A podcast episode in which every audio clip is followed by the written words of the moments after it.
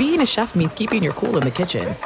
And with Resy Priority Notify and Global Dining Access through my Amex Platinum card, right this way. It's nice to try someone else's food for a change. That's the powerful backing of American Express. Terms apply. Learn more at americanexpress.com slash with Amex. I'm Diosa. And I'm Mala. We're the creators of Locatora Radio, a radiophonic novela, which is a fancy way of saying a podcast. Welcome to Locatora Radio Season 9 Love, Love at, at, First listen. listen. This season, we're falling in love with podcasting all over again. With new segments, correspondence, and a new sound.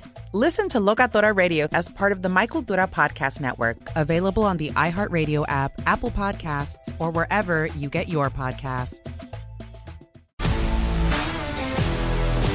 If you love sports and true crime, then there's a new podcast from executive producer Dan Patrick and hosted by me, Jay Harris, that you won't want to miss. Playing Dirty Sports Scandals. Each week, I'm squeezing the juiciest details from some of the biggest sports scandals ever. I'm talking Marcus Dixon, Olympic gymnastics, Cain Velasquez, salacious Super Bowl level scandals.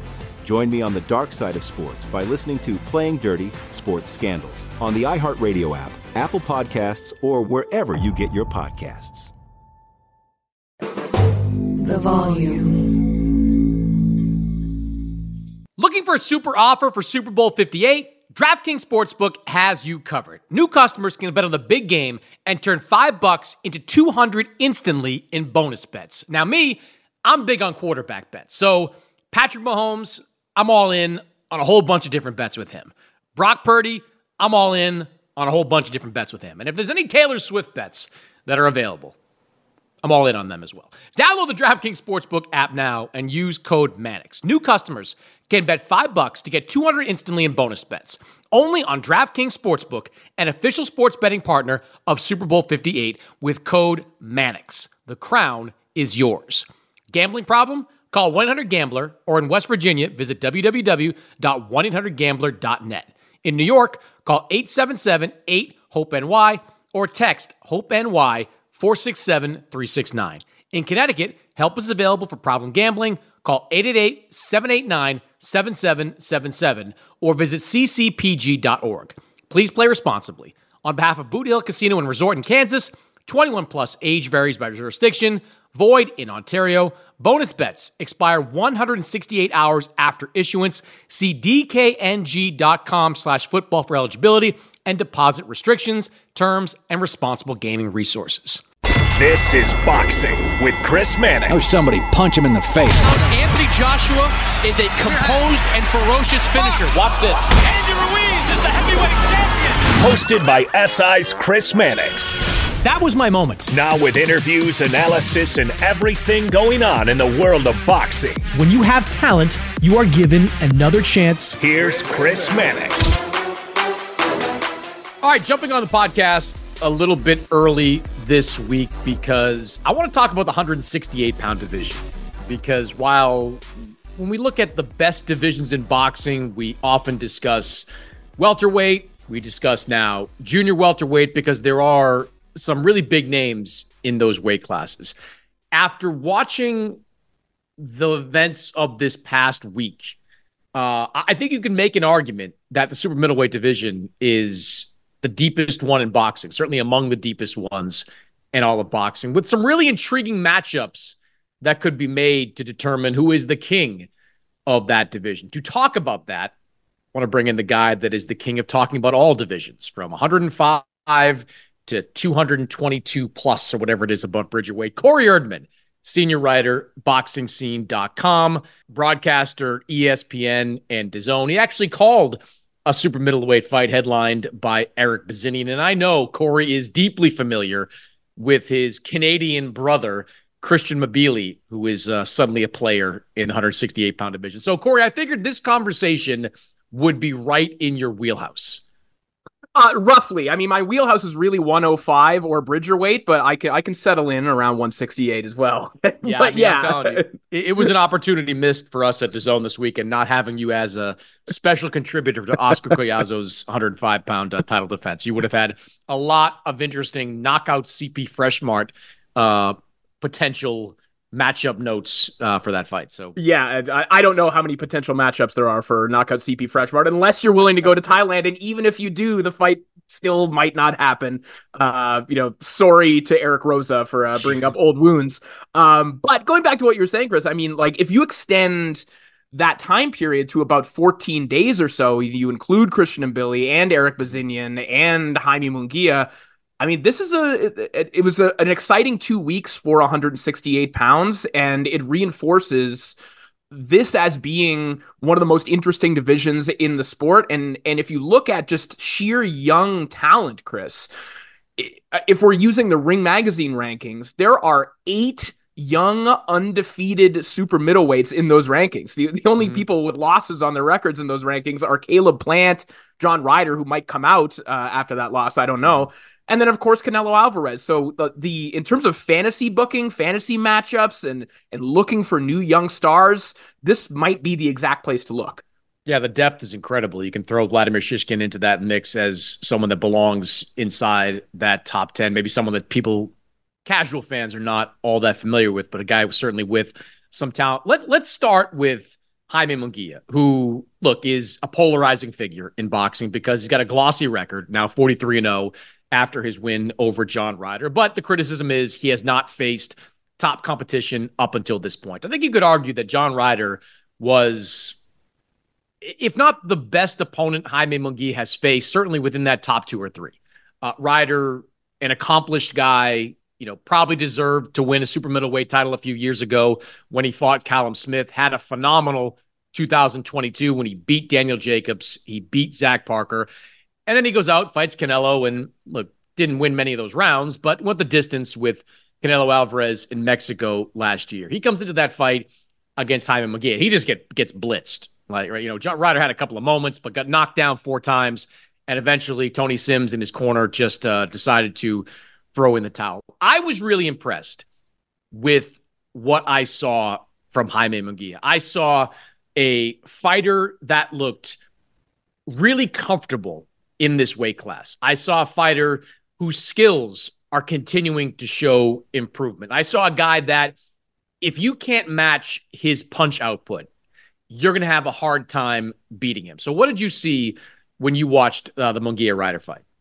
I saw probably the best win and the best performance of Jaime Munguia's career overall. Probably, I mean, at least dating back to you know his introduction to mm. the landscape on on HBO back in in 2017 2018 uh, I saw a fighter with improved timing I saw a fighter who was able to make some interesting technical adjustments as well I saw him uh, bending down fighting out of a, a, a little more of a crouch to get down to John Ryder's level, and that served him well. It also gave him a little more uh, upper body mobility, which I think uh, really helped him in this fight as well. And it's interesting uh, going back uh, retroactively on the DAZN broadcast. Uh, there was a shot of Munguia walking in, and he ran into Julio Cesar Chavez Sr. And of course, they weren't mic'd up at that point. But watching what they seem to be talking about, and especially having watched the fight, you see Munguia and Chavez talking about kind of bobbing and weaving a little bit. And you see Chavez telling him, yeah, yeah, throw the right hand a lot, throw the right hand a lot. That's exactly what he went, went in there and did, which is really interesting. He had a very precise game plan with Freddie Roach uh, and some new wrinkles to his game. And listen, the flaws with Munguia are always going to be there. And Freddie Roach even admitted as much in the post fight press conference. Uh, he stopped himself short of saying, um, you know, he said that Munguia's defense improved uh, since the Derry Derevyanchenko. And at first he said, he's got now he's got good defense. They said, well, he doesn't really have good defense. He has good offense, so that translates to good defense. And that's just the reality with Munguia that even with those improvements, there were still those moments where he was going wild, going for the finish, and he gets touched in those moments. But that's also what makes him incredibly exciting. So I think we saw some very significant changes and improvements in his game, but also, you know, the things that make him a little bit vulnerable and the things that make him an entertaining TV fighter. Yeah, I do think he came into this fight with a better game plan than he's had in some previous fights. I thought he was more controlled, which was a point he made during the our fighter meetings was I can't go out there and just let my hands go for 12 rounds. That's not a recipe for success both short and long term. He does, to your point, and Sergio Mora made this point on the broadcast as well. Like when he sees a guy hurt, like all strategy goes out the window. He just becomes a whirling dervish of offense, and that can lead to getting counter hit shot. And that's probably going to be something he's going to have to continue to fine tune um, as his uh, strength of his opponents uh, picks up. But I thought that was an excellent performance by by Jaime Munguia. I mean, to knock Ryder down four times, to finish Ryder off in the ninth round. Look, John Ryder's a durable guy. He's been stopped once before, but that was a controversial stoppage. Went 12 with Callum Smith, went 12 with Canelo Alvarez. As I said, beat a guy like Daniel Jacobs. If you can do that to a John Ryder, that tells me you are graduating uh, to to a different level. So I think I thought that fight, you know, stamped Jaime Munguia as, you know, and we can talk about the rankings, but top five, top six guy in the 168 pound division, which, as we've talked about, is a deep division. A couple of days before Jaime Munguia fought, uh, Erik Bazinyan was in action. Now, Erik Bazinyan is not someone the casual fan is probably familiar with, but he is starting to, he is undefeated. He is starting to rack up some, you know, B minus B level wins. I think you could probably call it. And he is someone that is starting to make a name for himself. So you called that fight on Thursday, uh, headlined by Erik by Erik Bazinyan. Um, where do you place him? Like, wh- what, where does he fit into that super middleweight landscape? So uh, I think that reasonably you can rank Bazinyan, you know, somewhere in the in in the bottom half of the 168 pound rankings. If we're if we're ranking um, the top guys at 168, but he holds a, a top three ranking in I, I, think all of the sanctioning bodies, definitely a, a top five ranking in all four sanctioning bodies. So he's kind of knocking on the door of uh, those title shots. Now, is Canelo going to pick Erik Bazinyan as an opponent? Likely not. But at the same time, I mean, there is enough hope looking at uh, Canelo's track record over the years that sometimes he picks weird opponents. You know, Canelo fought Josesito Lopez, he fought Rocky Fielding, he fought John Ryder. So if you're a guy like Erik Bazinyan in your mind, do you think that there is a, a, potential path to that? I think more likely uh, it, it's Bazinyan against one of those other uh, young, yet to be fully tested names at 168 pounds. And uh, Bazinyan is a guy who I think uh, fans, those who are uh, aware of him, had some questions about him probably over the last two years or so. He had a couple of shaky performances, uh, one in particular against Jose Macias, where he was hurt badly uh, by a journeyman who fought basically two weight classes below him. And so there was good reason to have uh, some doubts about Bazinyan. Now, there's been a lot going on in Bazinyan's personal life, the passing of his father, uh, for a long time, the inability to go back to his native Armenia because when he left Armenia to come to Canada, he had to uh, issue his mandatory uh, military service. So there's been a lot going on behind the scenes. But he really corrected the course with a knockout win over Ronald Ellis, uh, and then a nice little stay busy win against Billy Godoy uh, this past Thursday on ESPN Plus. Um, listen, he's not a, a splashy name, but he has a following in Montreal, and we saw with Christian Mbilli, who I'm sure we'll talk about as well, uh, what that uh, marketplace can bring to the table as far as events. There's the possibility that Bazinyan could get a home game against one of these other names at 168. Um, and he's deserving of that. I, I, think that he's probably, again, in the lower reaches of that weight class. You might not pick him against some of those other names, but he is a, a worthy part of a young, entertaining group in this weight class.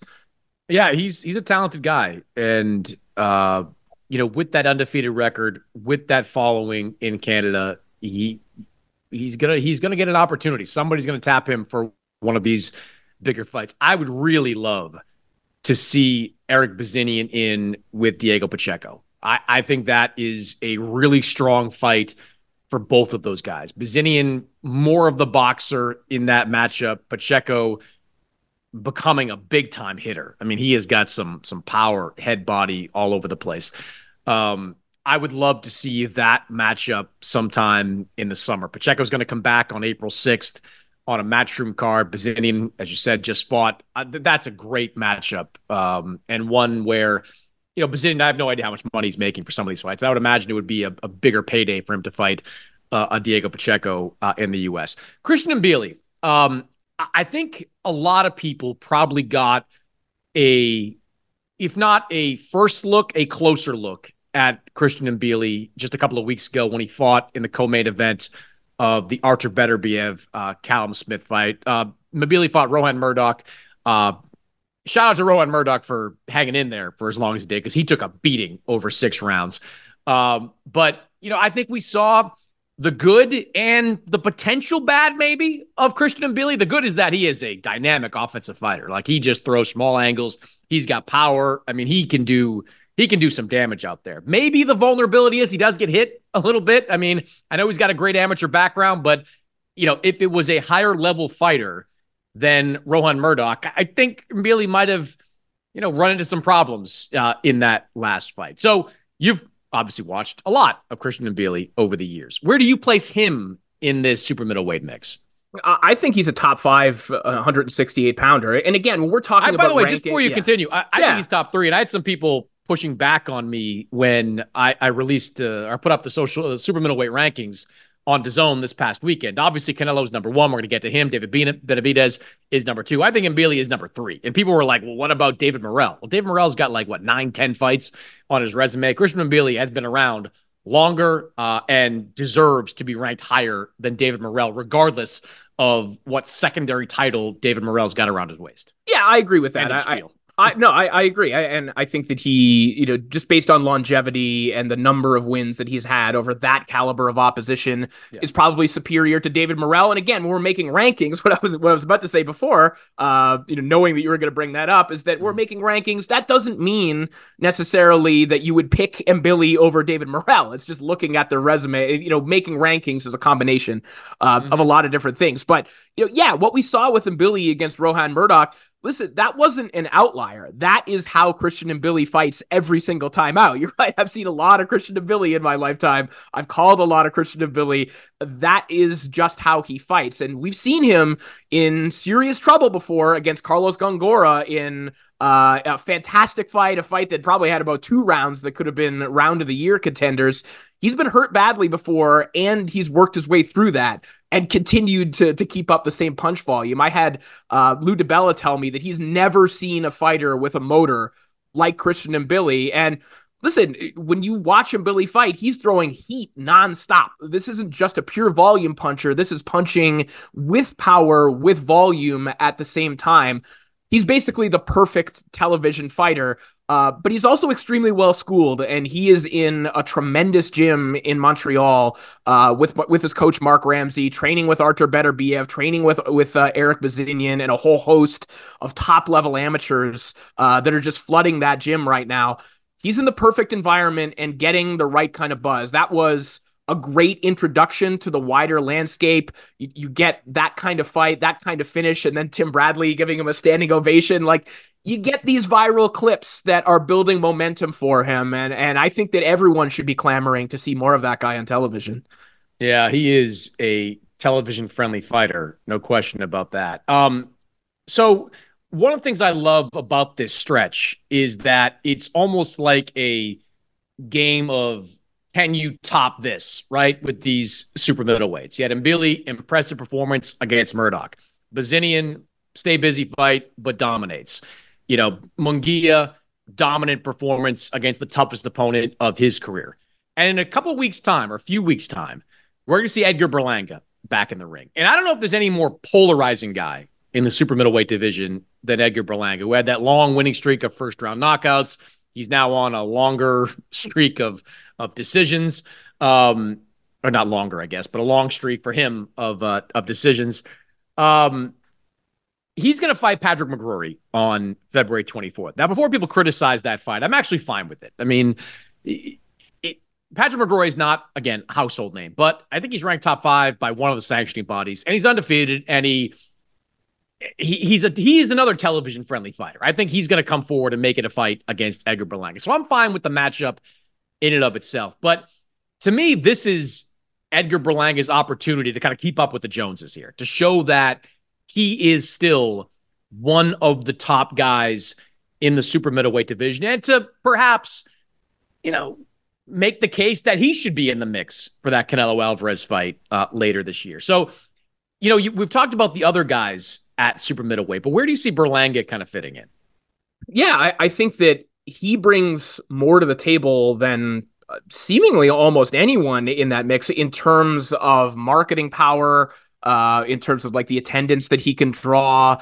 Uh, he's going to draw a, a, lot of eyes in the United States, uh, in Puerto Rico. Like he brings a lot uh, in in that respect to the table, but I think he's less accomplished than most of the names that we're talking about as well. And and that's okay. You know, that's I, I think that the difficulty that guys like Berlanga run into is that they have to start saying the big names early on to get people interested, but that's probably beyond where they actually are in their development.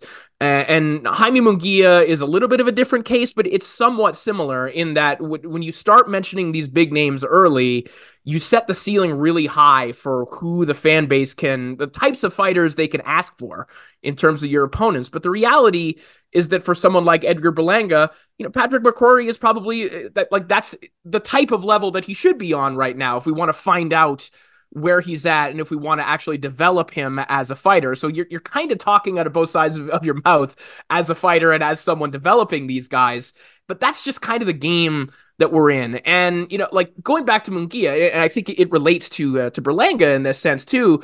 I do have some sympathy for Munguia in terms of the criticism that he's received over the years because I, I kind of liken him to um, you know, and I like to use kind of analogies with the, the, the music industry, but with Munguia, he burst onto the scene and the first time that anyone saw him basically was on HBO winning a world title out of nowhere on three weeks' notice.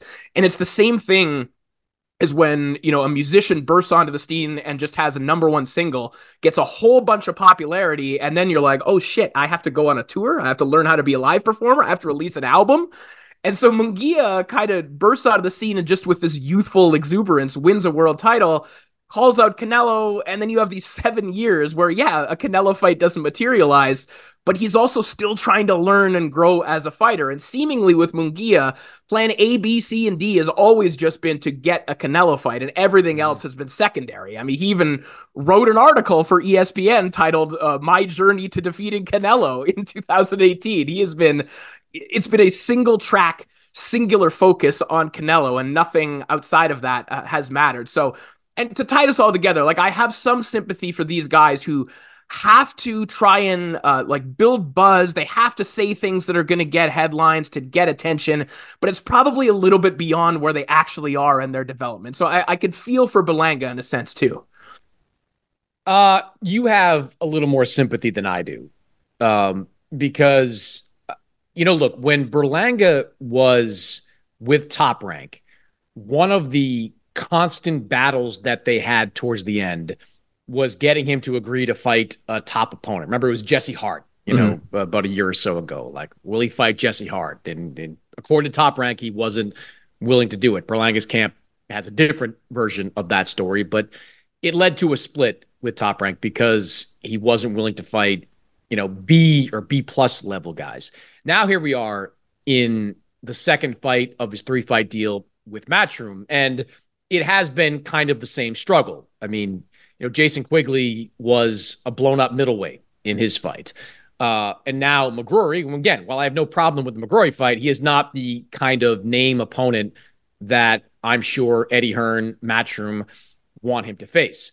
Uh, if Berlanga comes out of this fight unscathed, his next fight has to be a big fight. Um, you know, been a lot of talk about a Munguia fight.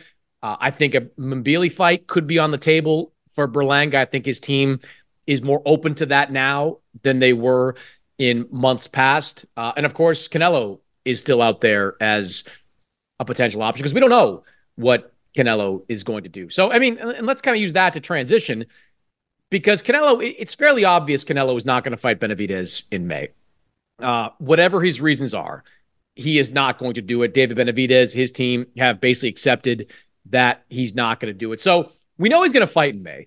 We know he's going to defend his super middleweight titles in May, which, you know, leaves a limited list of potential opponents. It probably is a list that is headlined by Jaime Munguia, includes Edgar Berlanga, uh, includes, for some reason, Jermall Charlo. Uh, you know, what is, if you were Team Canelo and you were looking to make the best fight possible, not named David Benavidez, who would be atop your list?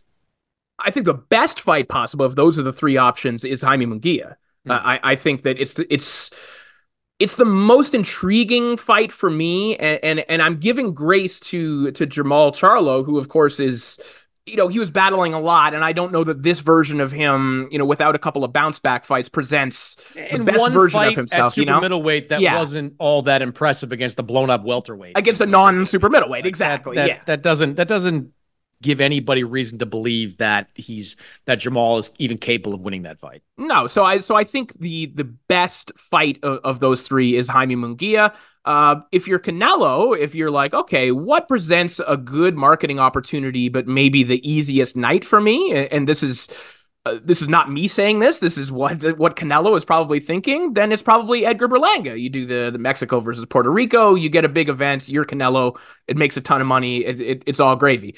Um, listen, I, I think that what ideally what happens now is that knowing that there is a logjam with the you know the, the biggest star in the sport holding all the titles at 168 ideally what happens is that we we we get kind of an informal round robin with these eight names that we're talking about fighting one another to find out who actually does deserve this fight. Because otherwise you could be waiting around for a very long time. Uh, because if Canelo fights twice a year you know, let's say all eight of these guys remain undefeated. I mean, that, that could be a four year stretch that you're waiting for this fight on top of uh, however long you've waited already calling out Canelo. Uh, ideally, that's what happens. But uh, yeah, for Canelo, if he has to pick of those three names, I'm.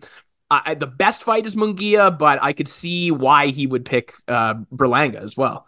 I, I, think the best fight's Munguia, and I don't think it's even close. Mm. Um, now, maybe Berlanga changes that perception in, February by going out and just blowing past um, Patrick McCrory. And I know there are people in his team that are probably telling him that, saying like, you got to go out and if you win a 12 round decision, that does nothing for us. You've got to go out and win this fight in three or four rounds. People got to be talking about this fight as a fight of the year, as a knockout of the year. That's what puts you in the mix. But without, you know, that information, uh, I, I think you've got to go directly to Munguia. I don't think Munguia's stock has ever been higher right? I mean, he's mm. you know he, he's he's starting to fight some of those B B minus level guys. He just blew through the guy you went the distance with, which again is not a reflection on Canelo. I think Canelo took something out of uh, John Ryder in that fight. You know, just the punishment he inflicted against Ryder. Uh, I, I, think that you know made him you know, a lesser fighter going into the Munguia fight. But you know, Munguia, in addition to being a really really fun fighter, television friendly fighter,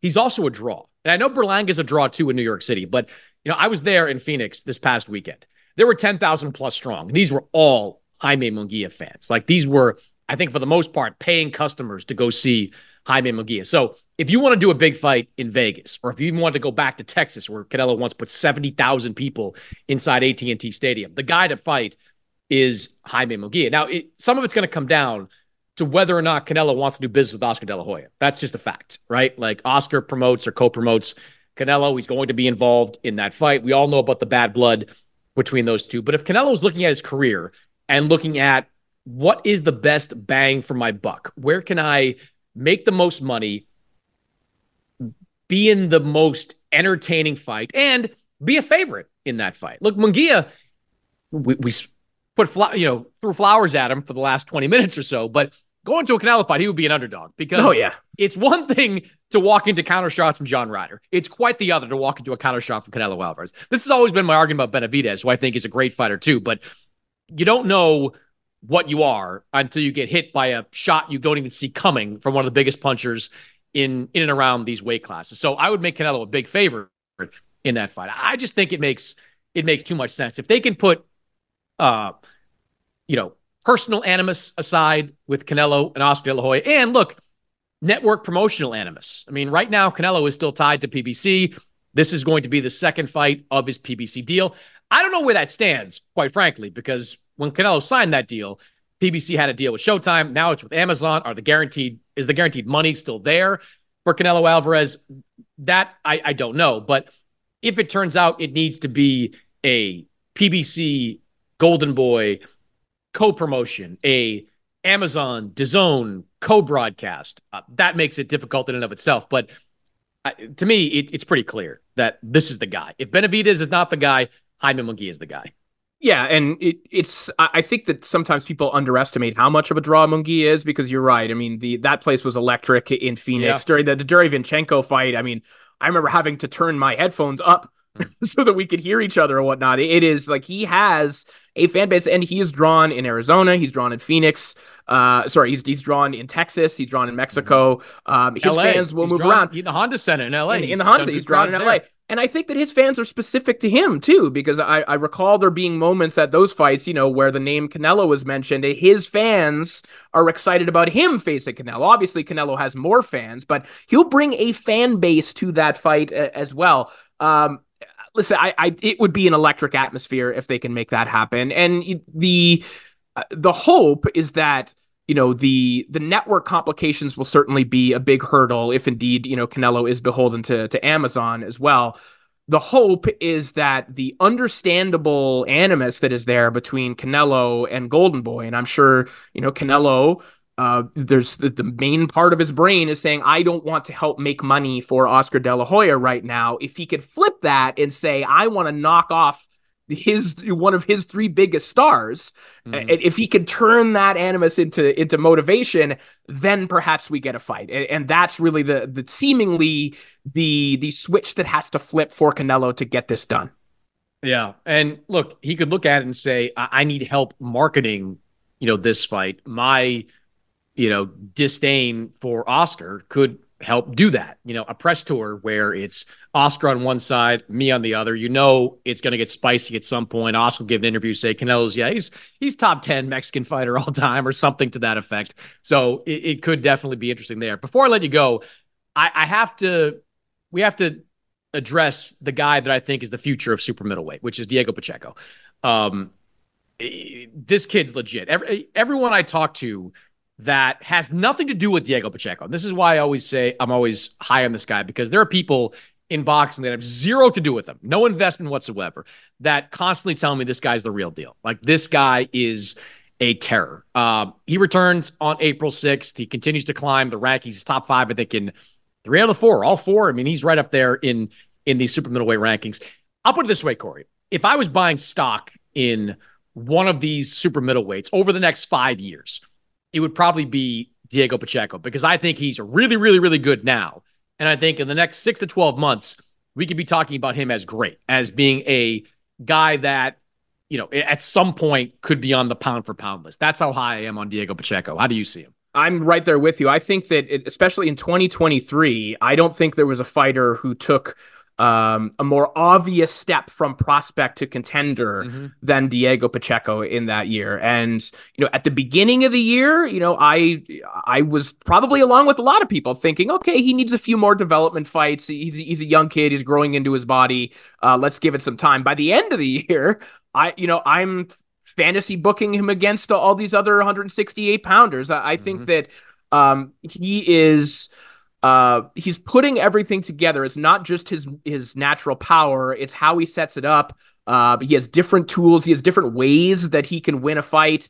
Um, and he just he has a nastiness, a mean streak in the ring now that I didn't necessarily see out of him when he was younger. I think that with that maturity has come a confidence that is aiding him as a pure puncher. It's the kind of mentality that I think you need if you want to be uh, the big bomber that he seems to be and, and wants to be as a fighter.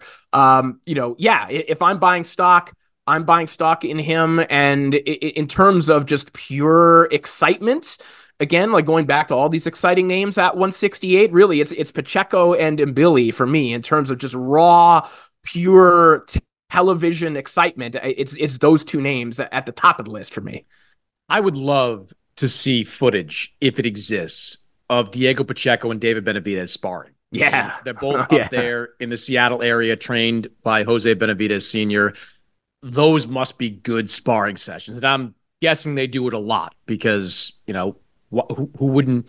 Who, is there a better sparring partner than you know one of the top guys in your weight class? Uh, Pacheco just had a Munguia esque win in his last fight. You know, Marcelo Caceres never been a world champion, but went the distance with Berlanga, tough guy, fought at a pretty high level, and Munguia did a job on him. Like, you know, effectively Kocera said no mas at the end of that fight because he was taking, you know, such a beating. Uh, I agree with you. I mean, he made a jump in 2023. He was still my prospect of the year because hell, he's 22 years old or whatever he is. He's sure, still yeah. technically a prospect, but he's top five in all these rankings. And I think he's going to be a big time problem. He's the guy when you talk about putting in putting guys in with with with bigger name fighters. He's the guy I want to see. Whether it's Mbilli, if they can make that fight happen, which they you know they could. Like they're not these politics are not blocking a Pacheco Mbilli fight from happening. Same thing with Erik Bazinyan. Like those are the guys.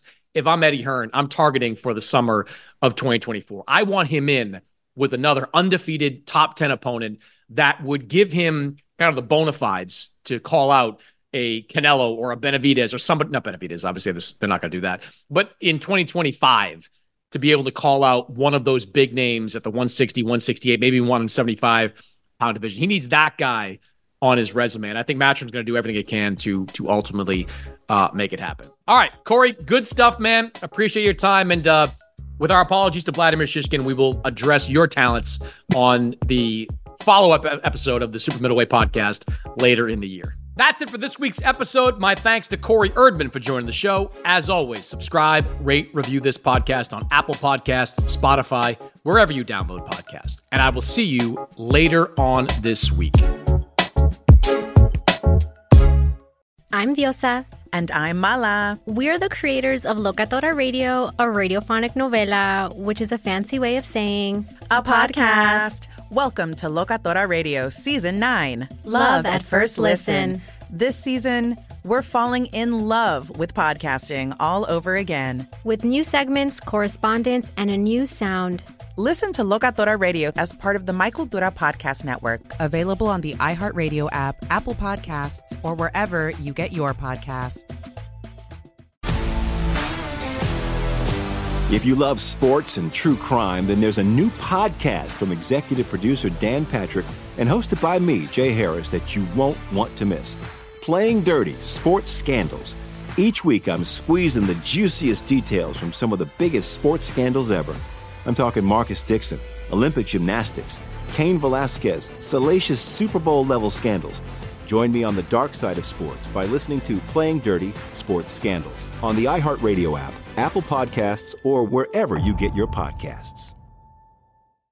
I'm Hannah Storm, and my new podcast, NBA DNA with Hannah Storm, chronicles my six decades in professional basketball. From growing up in the sport to becoming one of sports TV's first female broadcasters. Join me as I dig deep into the game's history, unearth some wild stories, and talk to my friends from the world of basketball, from Dr. J to Charles Barkley. It's been a wild ride, and now I get to take you with me. Listen to NBA DNA with Hannah Storm on the iHeartRadio app, Apple Podcasts, or wherever you get your podcasts.